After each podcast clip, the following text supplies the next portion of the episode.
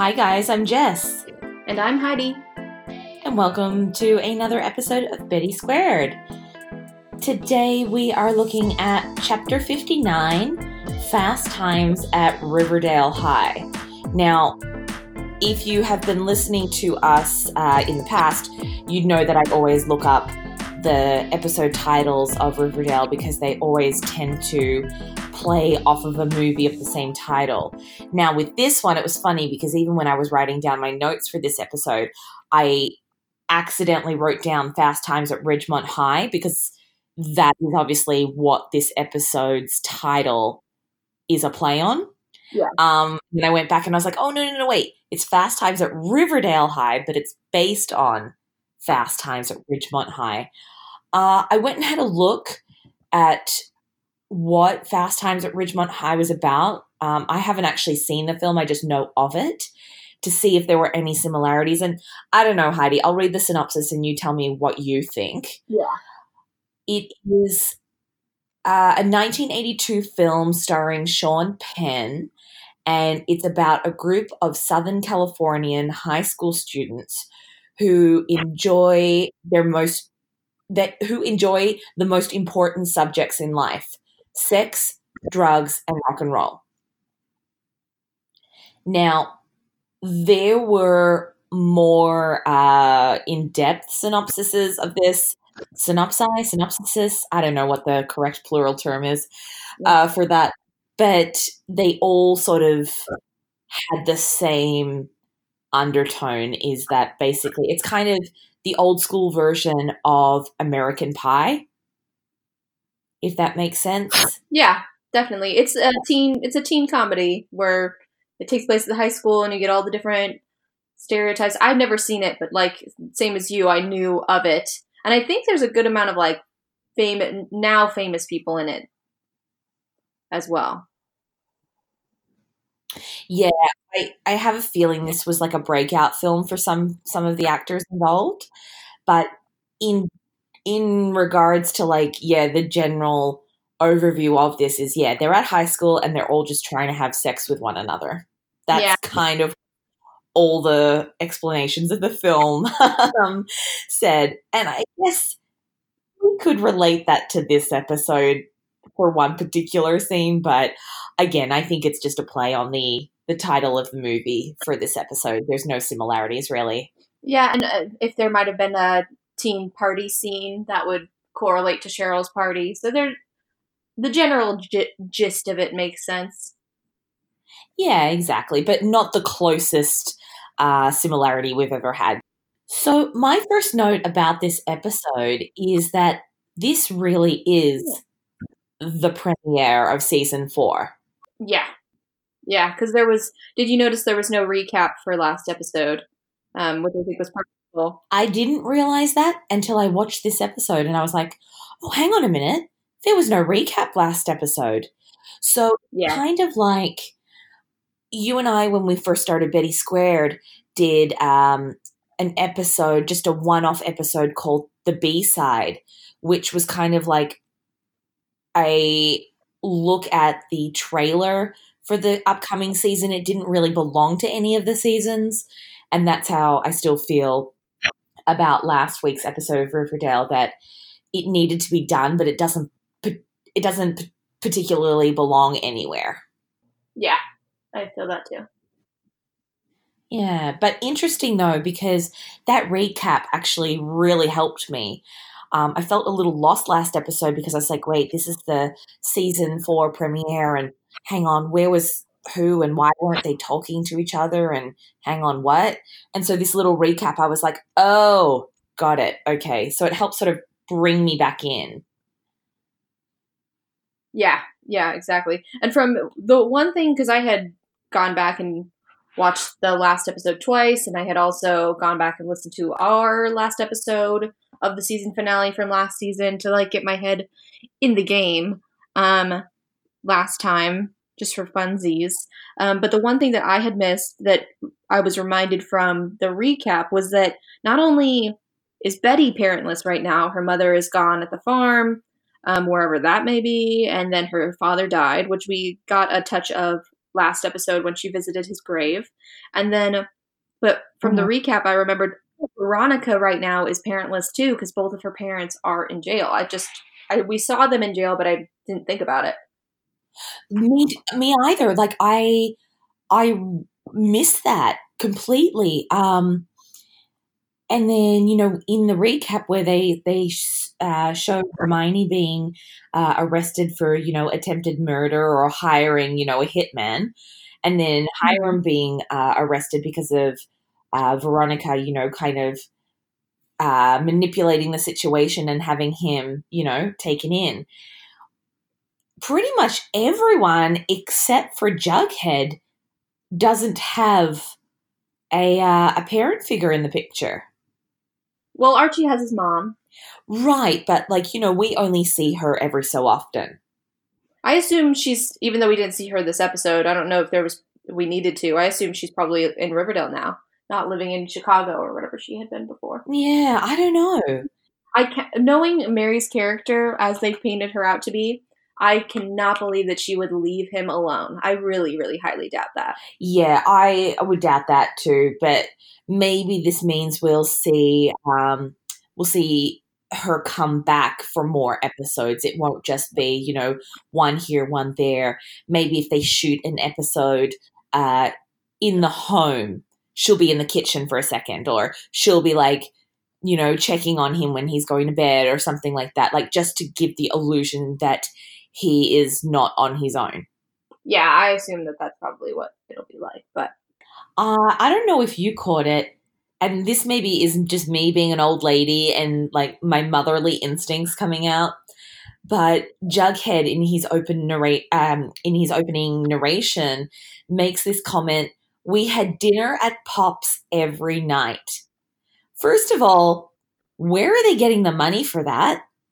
And second of all, diner food every night.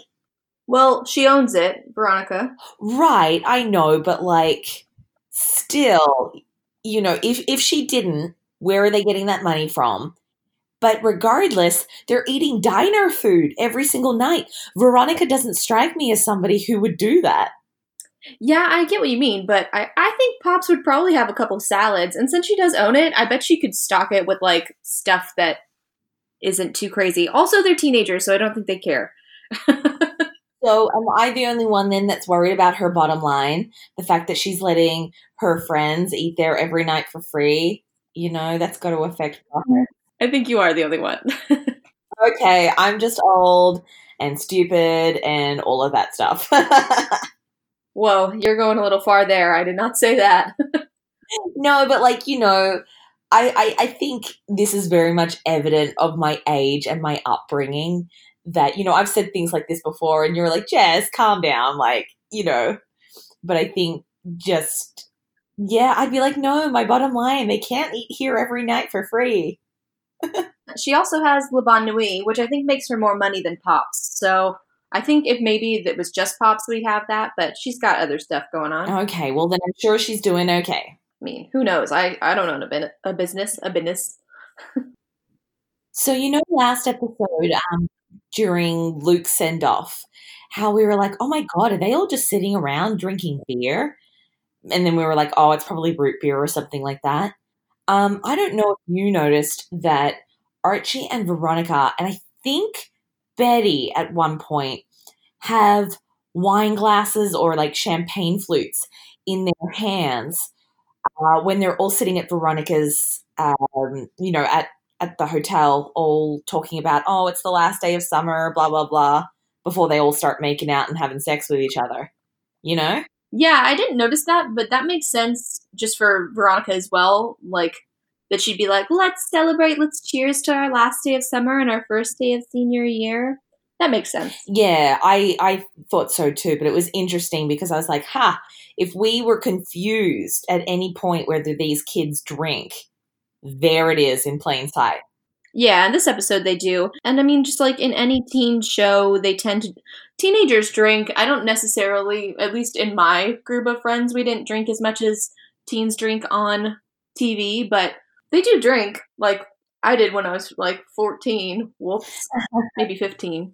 No, I did too. It was just interesting that, you know, we were discussing it last week and then this week I'm like, there it is. Okay. If we had any confusion, it has been resolved. Yeah, they, they made it clear in this episode. So, uh, my one of my questions this episode was have we gotten a are we sure that charles is charles are we sure this time are we certain like have we done a maternity slash a paternity test for him both preferably That is exactly how I'm feeling too. I'm like, is he he says he is? i have this weird feeling that he's someone else's kid that he's not charles and he's trying to get to alice for some reason or he, there's something else going on like i i don't i think he's someone i feel like he's someone else's kid and i'm hoping i'm wrong because i'm kind of that's we've kind of seen that storyline but i just have this feeling he's not who he says he is and i don't know i don't know I have the same feeling. I actually have the that feeling about another character, uh, another new character, but we'll we'll approach that, you know, in a little bit.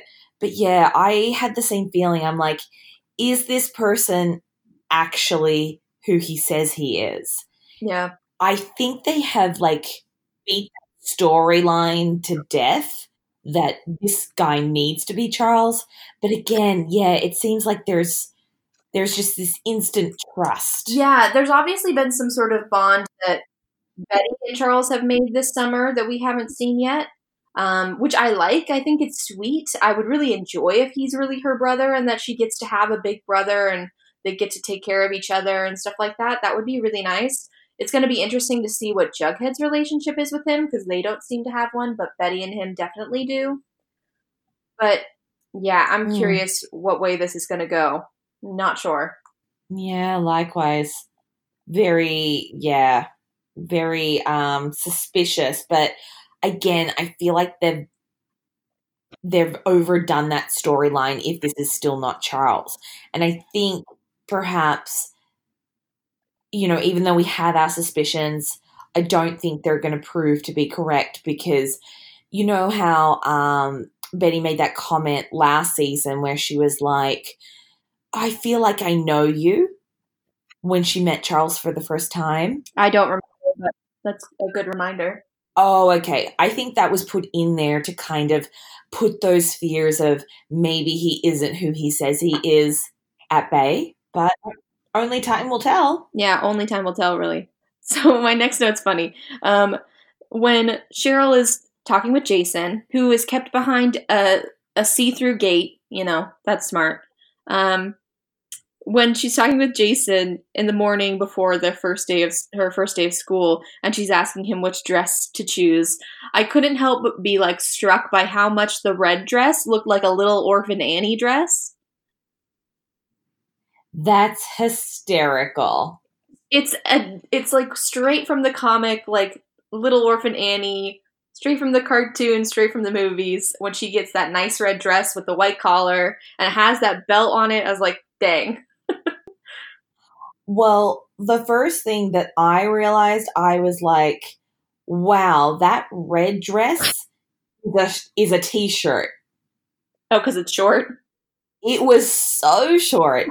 And then the other dress, the um like the the white one I think it is, I was like, that's much more appropriate. That's got a little bit of length to it.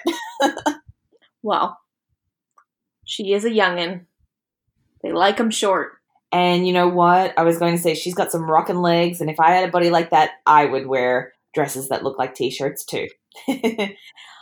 it's so strange with with Cheryl because um and I'm jumping ahead a little bit, but when she is talking to the new principal, um, Mr. Honey, you know, she's talking about the school dance and, you know, after the death of my brother, the school dance really helped me and blah, blah, blah, blah, blah. She, there has to be some kind of mental break there. And I know we touched on that last week, but there's no way somebody can switch between talking to their dead brother's body and then pretending like they're dead in real life. Yeah, I mean that's uh, that definitely shows just how like off she is to me. And also, if I, I I could be wrong, but if I remember correctly, when they had the dance when after like air quotes Jason died, was that before or after they had actually found his body? Oh gosh, Because I I could not tell you. because I think I think when they first had the dance, or at least when she first pushed to have the, the dance, because I remember that there was like a scene where she was like, "No, we need to do the dance." Da da da da da. It was before they found his body, so she thought he was still alive.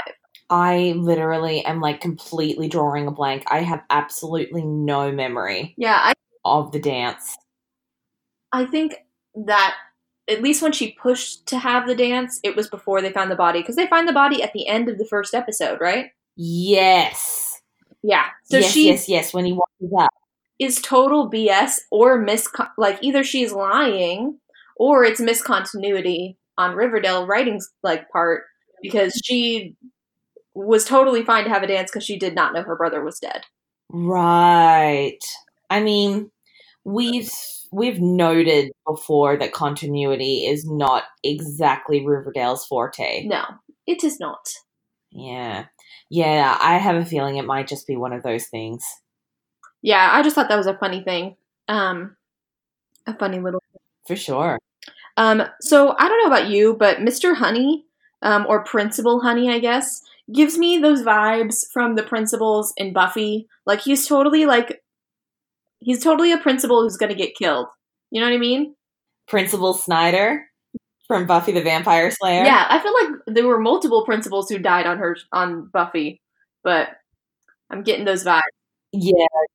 There were there were uh well there were Yeah, no, there were only two. There were two principals that died, I think, on Buffy, but the first one um was really nice and then the second one was yeah, an asshole.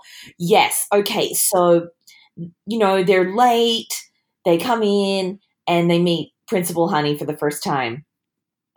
So I barely listened to that scene because I was like, why do I know that face? And then I realized it's Kerr Smith, who was on Dawson's Creek and who was on um Nope, it's escaping me. I was like, who is that guy? Why do I recognize him? And then I was like, oh. And then the second time I watched the episode through, I was like, oh, okay, cool. Well, I'm glad I went back and realized what was going on. But yeah, he has come in with a real vendetta, a real obvious vendetta. And Yeah. I'm kind of not sure why. Yeah. Like what's the what's his problem? Like what's he hoping to achieve? Yeah, he's just like at this point he's just a total bummer. So I'm curious to see if we get to get any because we didn't really get to know Mr. Weatherbee well at all. Um, he was just kind of bipolar about his decisions about Riverdale High and stuff like that for the sake of writing and things like that. But I'm curious to see with Principal Honey if we're going to get any like reasoning for his sternness and for bummer, total bummerness.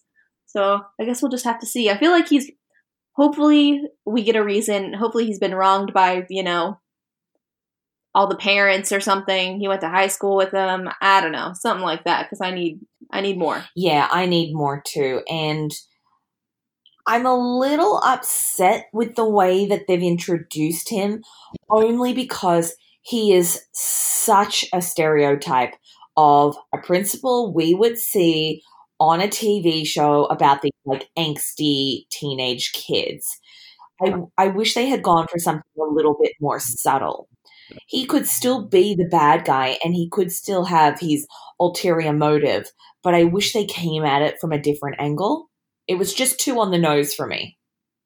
Yeah, and it's much more it's much more scary and kind of sinister. If he had come at the kids when they were late and they were like, "Oh, so you must be your name, your name, your name, your name. I've heard a lot about you."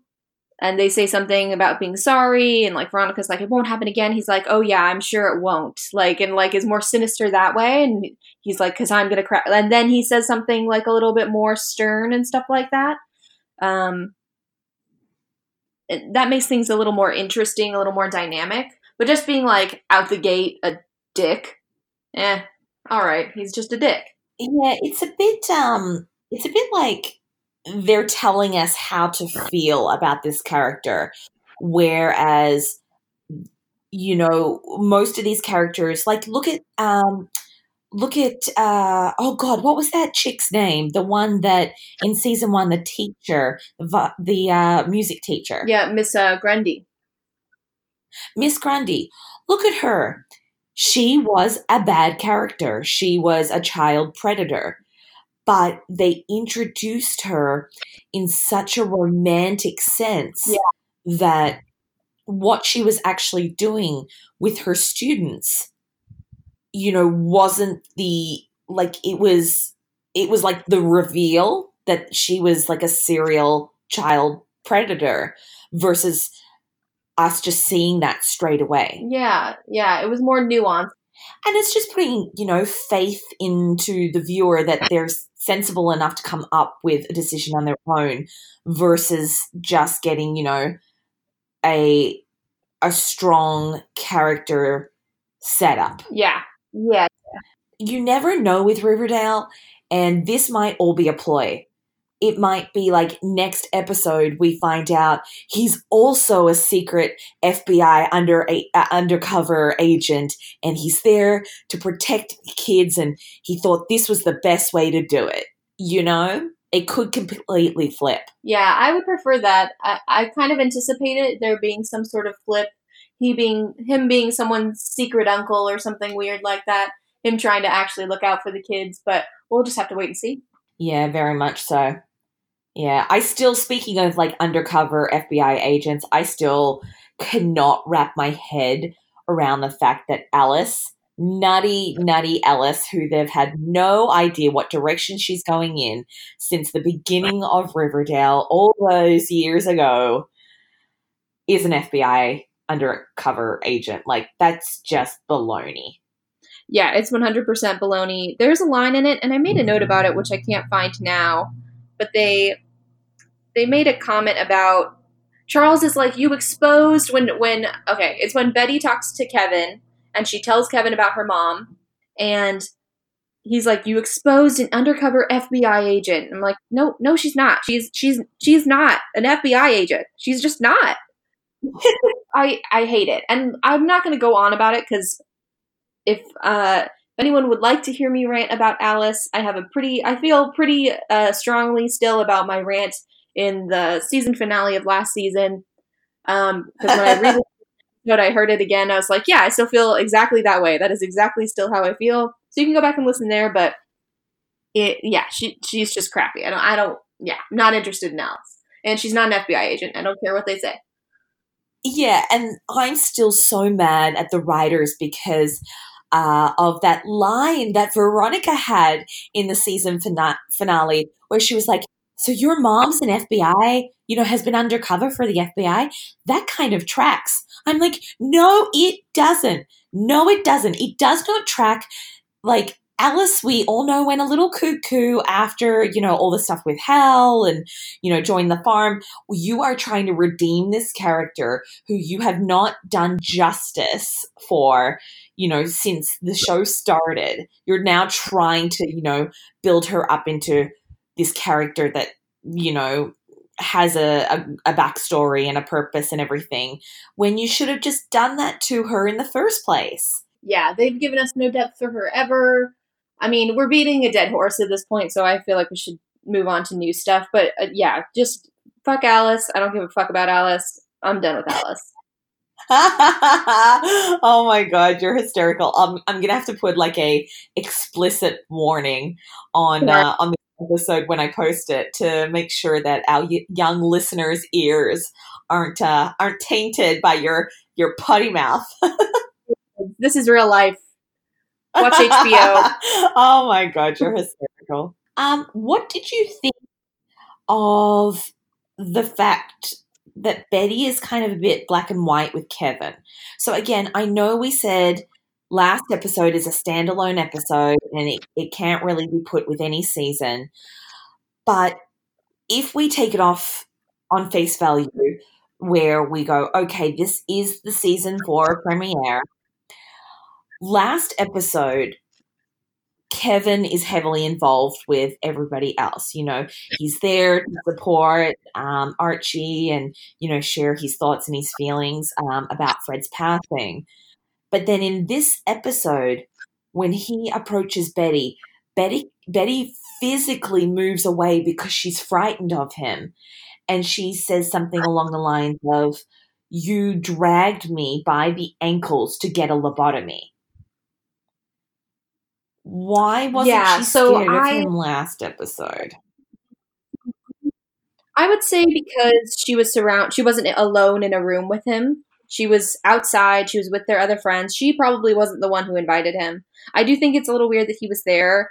Um, but I get it. They wanted the whole cast to be involved. I think that's more of just like a a show thing and not a plot actual Riverdale thing. They wanted the whole cast to be able to have that catharsis and I get that. Um, but I think just like an easy excuse would probably be she wasn't alone in a room with him.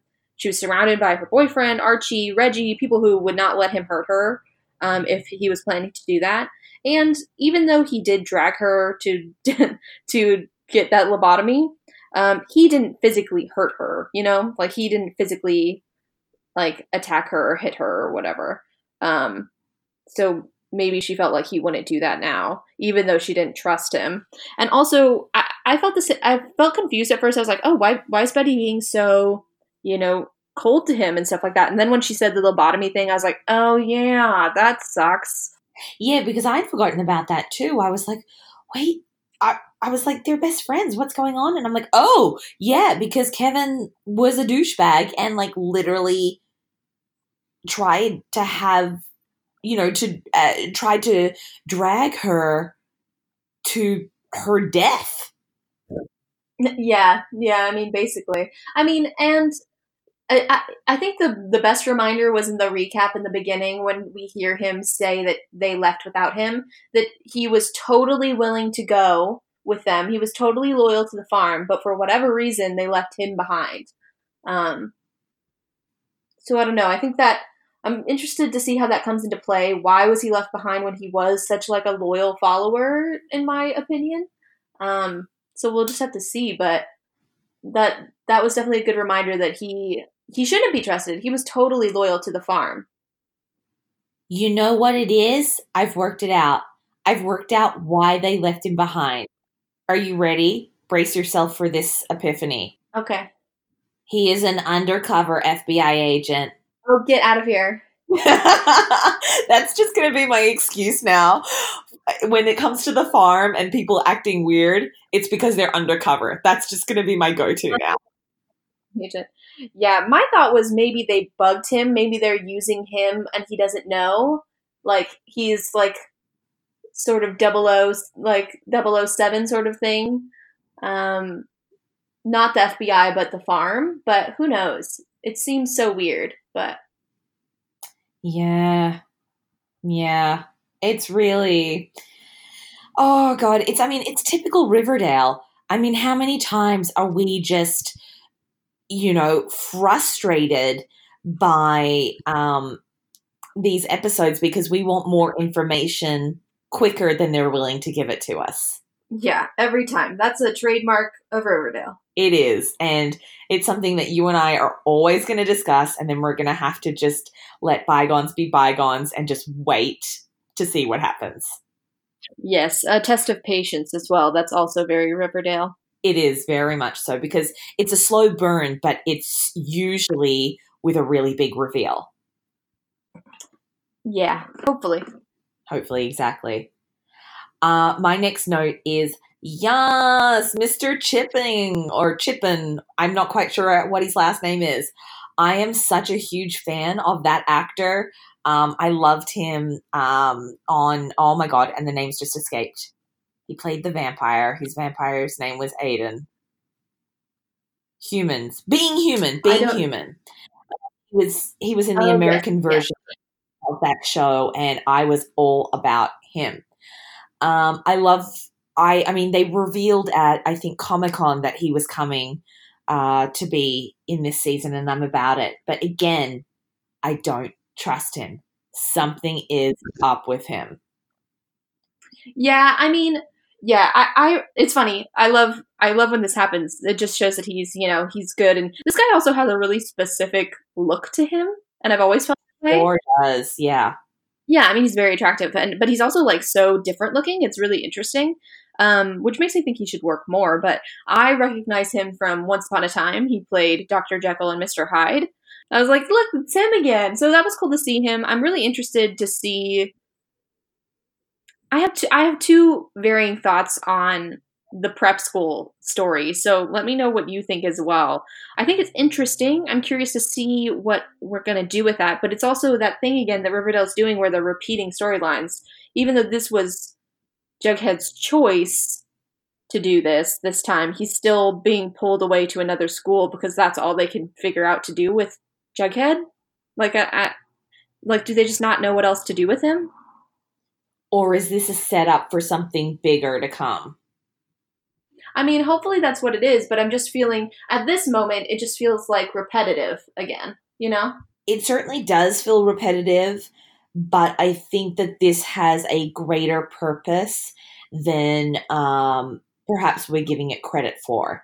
Obviously, this is the setup to him, you know, going missing or whatever uh, that they're alluding to with these, you know, flash forwards. Yeah, definitely. Um, but yeah, it, it's interesting. Um, I initially was like, no, please don't pull Jughead away. Why have they all got to be separated? But I know it's for you know a higher purpose of of you know intrigue for the show.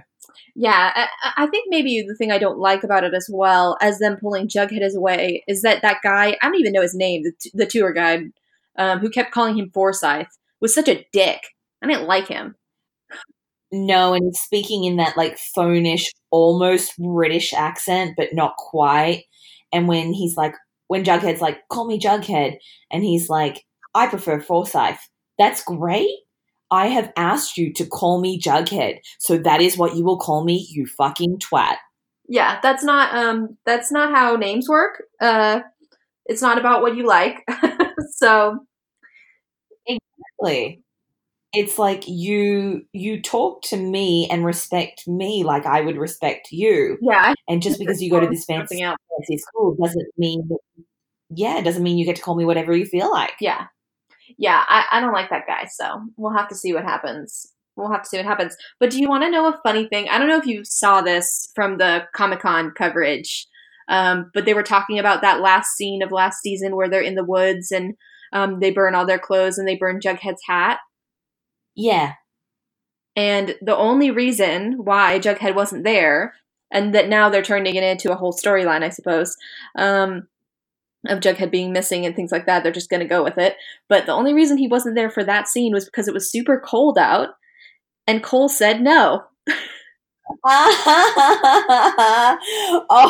my god. What a little prima donna. I kind of like love him even more for that comment. That's so him. Yeah, he just wouldn't do it. He he was like, "Nah, not going to do that." And so he didn't. I can only hope that one day I am at that point in my career where I am like, no, I will not do that. And I don't lose my job and I'm still awesome and I'm still on this awesome TV show. Oh God, mm. I aspire to be like Cole they make it a full storyline in the next season. I mean, did Cole say that himself, or was that the rest of the cast saying that on his behalf?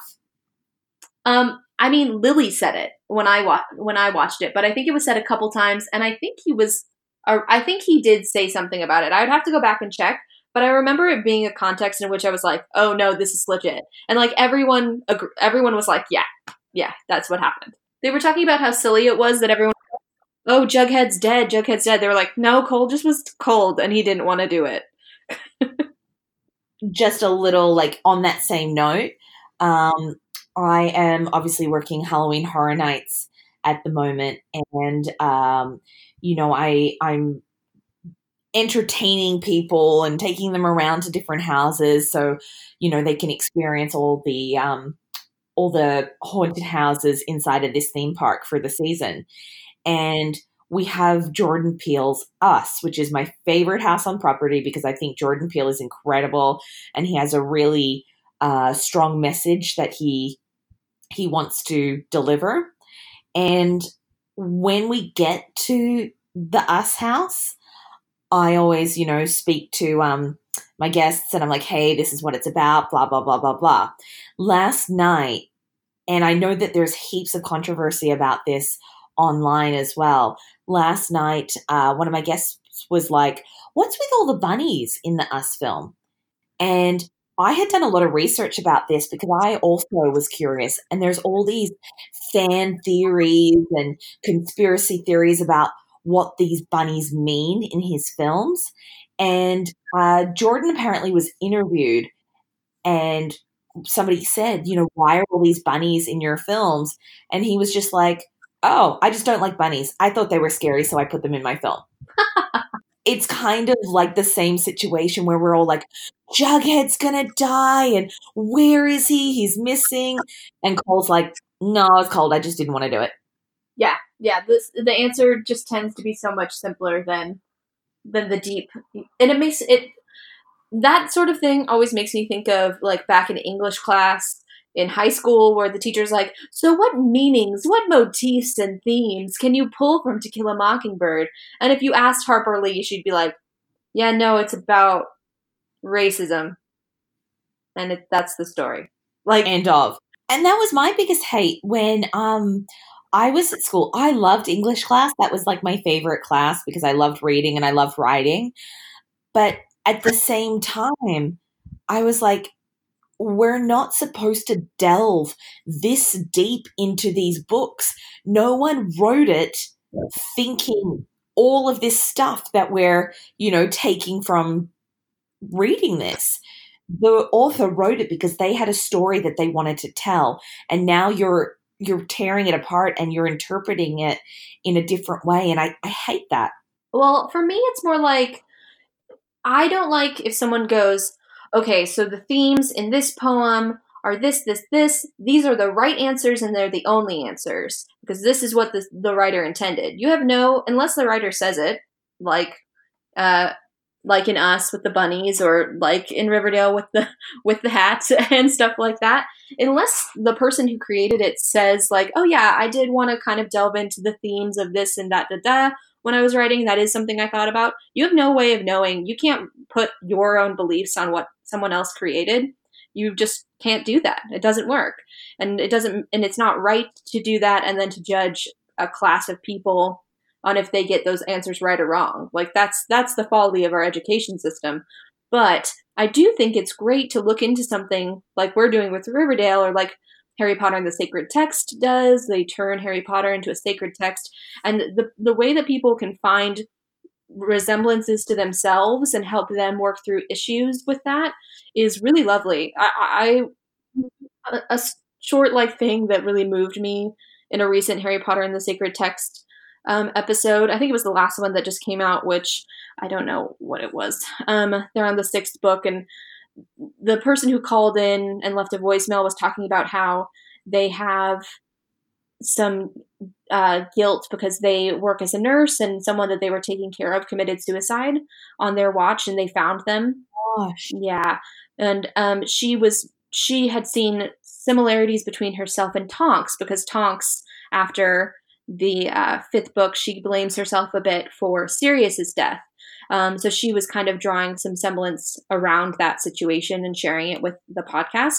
And stuff like that, I'm here for. Like if if books and literature and entertainment should help you emotionally, it shouldn't hinder you emotionally, um, and you should be, you know, finding those things in it. But if you're telling a class like the right answer to to kill a mockingbird is only this theme or this motif, then you can get you can get the fuck out. Yeah, exactly. Exactly. I I completely agree. Yeah. It's just yeah. I just hated that part about being in school and you know write a thousand words on the the messages that this story delivers. It's like it's a story. The writer wrote it because they're passionate about telling this story. Why do we have to break it down? Yeah. But which I also love that we're saying this, and you and I literally break down every episode of Riverdale. Like that's literally what we do. yeah, and I mean, I think it's. I mean, I think breaking down stuff is great. It's just telling people my answer is the only right one. That's when stuff gets bad. And I mean, it's funny that we're having this conversation too, because it's the same sort of conversation that Jughead has with that class, that mini class session, um, when he when he visits that prep school. Right. Um. Oh, as we're talking about prep school and about that weird guy whose name I don't know, when he when he all of his things towards Betty were weird, and then when he said, "I bet," this is the exact quote. "I bet you've got a lot to say about Moby Dick." I was like, "What are you? What?" Who says that? Yeah, I thought it was something a little weird as well. It was so weird. Yeah, it it was very strange. Um and her response was even stranger. I mean, she was just kind of like, "Uh, not really. I'm going to go. Okay, bye." Yeah, pretty much. It was yeah, it was it was funny. Oh, we haven't talked at all about Reggie. Oh, good. I was hoping you wanted to bring that up because I literally have one of my notes that says, Do we want to talk about Reggie and his dad? Because this is obviously quite a serious topic. And I I've got some pretty strong opinions about how I feel about how the show is handling it. Um, sure. I mean, do you want to go first? You want me to go first? Well, the only thing I really want to say is that, you know, obviously Reggie is in a terrible situation. Um, and Archie yeah. being Archie is getting involved where he doesn't belong, but you know, we've seen that from him a million times over. What really didn't sit right with me is the fact that, you know, after Reggie takes the baseball bat to his dad's car, the next time he sees Archie, Archie is like, Oh, you know, how did things go with your dad? And Reggie says, It started, it did exactly what it was supposed to do. It started a conversation between the two of us. Mm, it just didn't sit right with me because that's not really how things work.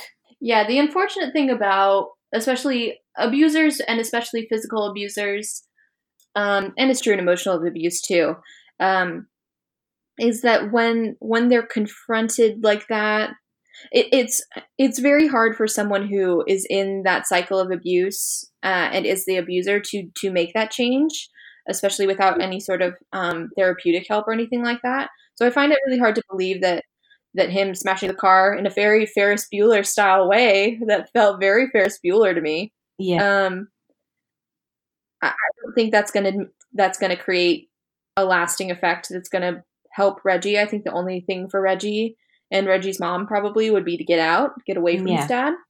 Um, I did like about that storyline that when Archie did confront his dad, he got very protective of his dad because there. I like that they showed there is that love that um, someone who's abused has for their abuser. That's like Stockholm sort of syndrome thing, um, because that's very true and accurate, especially for someone who's not willing yet to uh, admit that they're being abused um, in that way, which Reggie was not. Right. Um, so I, I liked that. I liked that part of it. I thought that was very true and something we don't see often enough. Yeah, again, I, I, I completely agree with you. Um, it is very difficult to sit down with somebody and have an open conversation about, hey, so you're hitting me and I don't like that. Okay, let's talk about it. Um, I yeah. think I may have told you this before, but I was in a relationship when I was a teenager that started off emotionally abusive. Sure. And I somehow convinced myself that I deserved it because I was a bad person and all the bad choices I had made in my life up to that point this was my punishment for it. Yeah, which is very common for abuse. Abuse. Right, exactly. And it did end up turning physical. And I remember uh, the first time that he hurt me was actually in public. uh, I was like teasing him about something, like in a joking way, and he just smacked me across the face. Wow. We sat down and we talked about it at that point because it was a, a like a spare of the moment decision, like a, you know, a snap decision that d- he didn't give any thought to, or so I thought, you know, at the time. So we sat down and we talked about it, but it did not stop. Yeah. You know the the the problem that was there. Um, it actually got to a point where he broke my foot Oh. at one point, and I again was so weak that I stayed with him.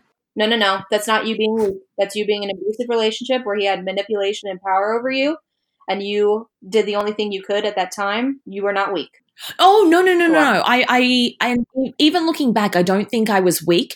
I think I was scared, and I didn't know Yeah. how how to handle the situation. And it took another year, and then eventually I left him. And you know, I've recovered from the experience. I'm with a wonderful man now that I've been with for ten years, and I love him, and I can't imagine life without him.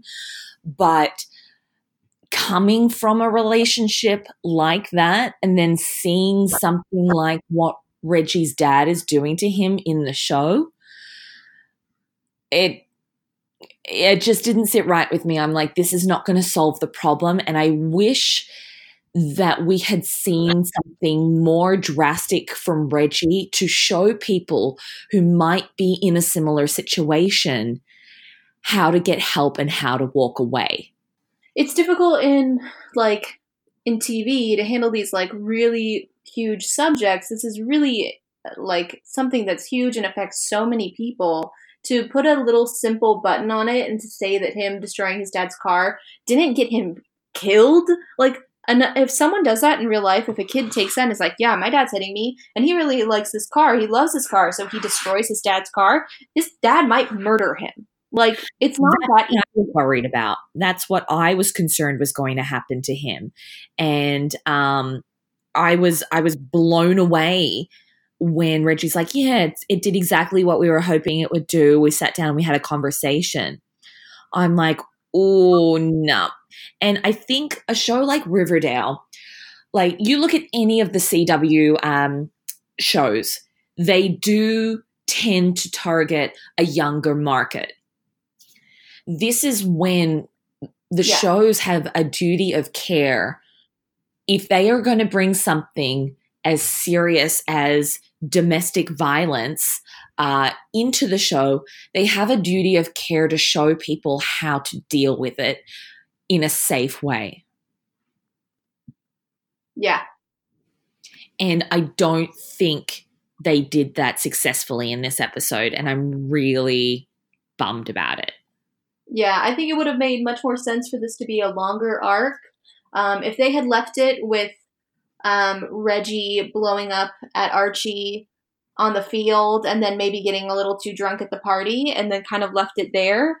Um, and we didn't necessarily get a button end to it. We got to see more of him dealing with his dad and it escalating and him finally, you know, walking away and doing what's best for him, maybe getting his mom involved you know that's that's how you ha- respectfully and um, carefully handle this situation. Just doing a simple button like this i wouldn't be surprised. I hope there's kind of i actually genuinely hope there's more of a uh, backlash to this episode about this. Not that i want bad things to happen to riverdale like as a show but i think that they really didn't do this well. I think they did this very poorly. Yeah, and I think that's why I didn't really write notes on it. I more just was like, mm, how do we feel about this? yeah yeah. Because there was one part of it that was that I think was interesting to see, and I think a good thing to put um, in a story about ab- abusers and things like that. But the ending it like that was really poor. yeah, I think so too. And um, I kind of hope that they pick it up next episode and show people how to deal with a situation like that. Yeah, I agree. but yeah, I'm um I'm glad you're on board with me for that because you know the situation that I came from is in no way um as bad as some people have it, but it still happened and I was still in a situation where I didn't know how to get help for a really long time.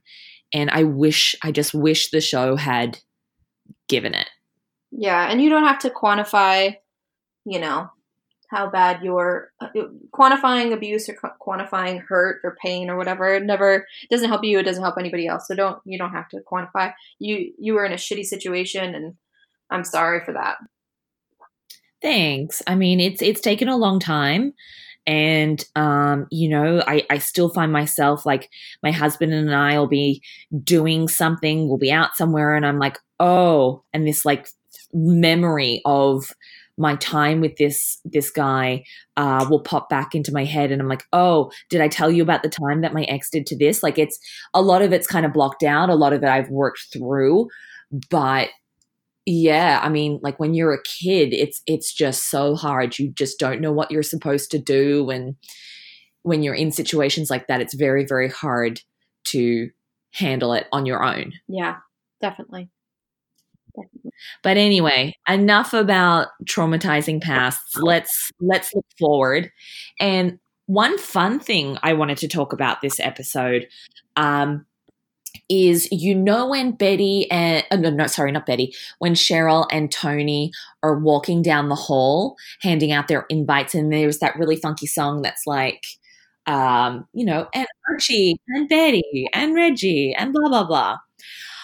I uh, looked that up because I was like, oh, I wonder if this is from like, you know, the comics or, you know, how they, how Archie's always singing in a band. I'm like, I bet you this relates to it, the classic um, stuff. Mm-hmm. And um, what I found, and I was like, oh my God, this is like a full circle moment, is that uh, that is a song called Jingle Jangle oh. by the Archies. Oh. So yes, it is related to, you know, the the classic um Archie comics and everything like that. Uh the Archies, I believe, was the name of Archie's band in the comics. Ugh, I'm not sure. That's a guess because again, I'm I'm not far into the comics enough to know the ins and outs of everything. Um, but the fact it's called Jingle Jangle. Yeah. I love that. I love that we're past the Jingle Jangle story, but in all my research and all the stuff that I've, you know, worked on and looked at and read, I never made this connection that Jingle Jangle was the name of a song. The song itself is about like a party. Right, exactly. So it just it was just such a nice full circle moment that I wish I had realized earlier, but I guess it wouldn't have had the same effect. Yeah, yeah. It was it was a fun. At first, I was like, "Wait, what?" And like the names, all the names at once. I was like, "Wait, huh?" And it like took me a second um, to like realize what was going on, but it was cool. Yeah. Um, I only have a couple or a couple of other um, things in regards to this episode. But one thing I do want to say, and I bet you knew this was coming. I don't know why. I just I just feel like you were like, "Yep, I was waiting for Jess to mention it." I hated, hate, hate, hated with a passion Veronica's all that jazz song before her press interview. Hated oh, it. I totally that actually. But now that you bring it up, I'm I don't know. I don't think I have a strong feeling of it either way. I mean, okay, I knew what they were going for. They're obviously doing a very Chicago esque setup. Um, for those of you listening who uh, are a little confused, I'm talking about Chicago the musical, uh, where Roxie Hart is arrested for the murder of um, the man that she's having an affair with. And not only that, but other characters have these little asides during the musical where they talk to the press and it's overlaid with with different songs and things like that. And so they sort of tell their story through song. So I totally got what this setup was. But I was like, oh no. Like when she's like, okay, fine, fine, I will hold a press conference tonight, but not before I do a musical number. I'm like, no, Veronica, nobody does that. Nobody does a musical number from Chicago and then sit down and talk about her family's incarceration. Yeah. Uh Yeah, I mean, if anyone's going to do it, it's going to be Veronica. I'm surprised that they had that choreographed and ready to go that quickly. There was some, for me, that it, my main issue, I didn't mind that it was there. Um, for context, for All That Jazz and for Chicago, All That Jazz is the first song in the show, um, and it's from Velma Kelly, um, which is very much who it, it correlates very well to me, um, who Veronica is. I think she's a really a perfect Velma Kelly. I think that really works. Um, I think her singing it, I think she did well. I think there were moments. She would, she would be great. Yeah, and I think there's moments in the choreography that are decent. I, I'm not an expert on like in any way, shape, or form of, of Fosse, which is the style of dance that is done in Chicago. Um, but there was something off about it to me and that was maybe my main qualm that it existed and that it was there before her uh, like cut in between her like press conference thing didn't bother me too much but it was just kind of weird. I don't know. Like many musical moments Yeah. on riverdale. Just kind of weird. Yeah, it was um it was out of place and the thing that was a stra- that was strange as well is that um Camila has a beautiful singing voice. I don't know whether this song just wasn't in her register or something. It wasn't her best work. She sounded like she was an actress that could sing, not an actual singer. And I have heard her sing before, and she's amazing. Um, So for me, it just all just fell yeah short. it was just kind of weird and i think that's generally just what it's like on riverdale with the musical stuff because i don't think they've ever decided like what they are in terms of music. Like at first in the first season there's like some dancing the pussycats and there's some like archie's songs and things like that. And then it turned more into like these weird musical sequences where it's like them using these songs to transmute their feelings to camera and it's like okay you're getting into like musical theater territory like what do you want to be and they they just don't know like they have no idea what they want to be Yeah. Yep. Uh, anyway, that was just that was just a qualm I had. I was just like, this just didn't work for me. yeah i feel that um this isn't random and weird but it bothered me um so this episode in particular betty was wearing some really tight little sweater shirts which were really cute i'll get like They were, they were really cute not really appropriate for august or september when it's but very cute.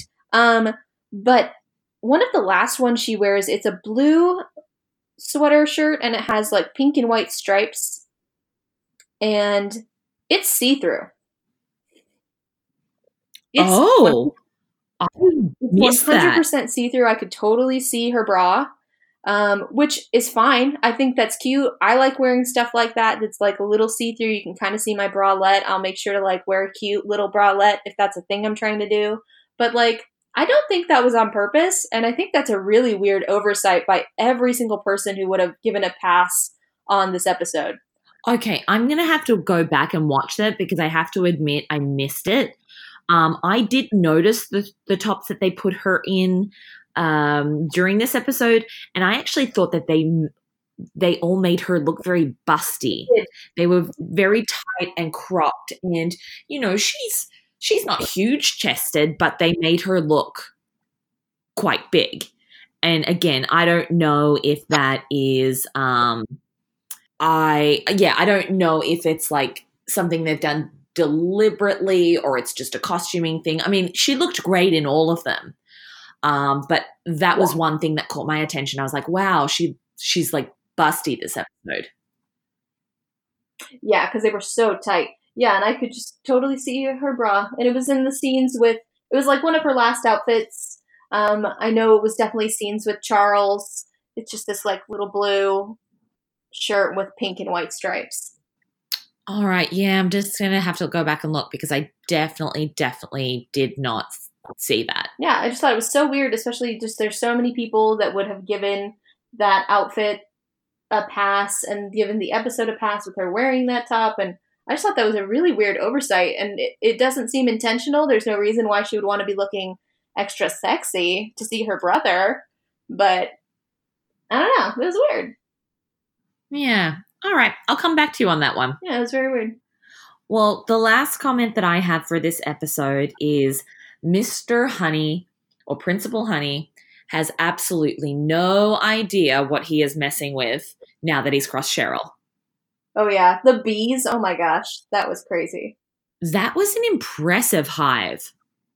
Yeah, that was very, very uh, ridiculous, very cartoonish. And I, a thought that I had while we were talking about this, Miss. So the so Mr. Honey says no to the school dance. Cheryl says, "Screw you, we're going to do this. Uh, we're going to have a party." And she passes out invitations very publicly in the hallway, and even makes like a comment to him about it. And then he calls the cops on her to end the party. And the really simple solution to all that is just Cheryl being a little more incognito. if he didn't know about the party, then he wouldn't have called the cops on her and she would be fine. So anything that she does in the future just needs to not be so obvious. But then she puts a beehive in his office so he, we know that Cheryl's not subtle. I was about to say, nothing about Cheryl Blossom is subtle. There is no way she'd be like, hey, keep this on the down low, but come to my party. She's going to be like, fuck you, world, here I am. I know. that The thing about that, though, is that she's not like, she's going to just keep getting met with, like, him being a dick. So. I think she can handle him, though. Yeah. I'm looking forward to seeing that. Oh, man. oh God. Did you have any other ep- uh, notes on this episode? Um, my last note for the episode was uh, that's not how you search for someone who's missing in the woods, but okay, sure. Um, it's a TV show, so we'll give it to him. Jughead, Jughead, Jughead.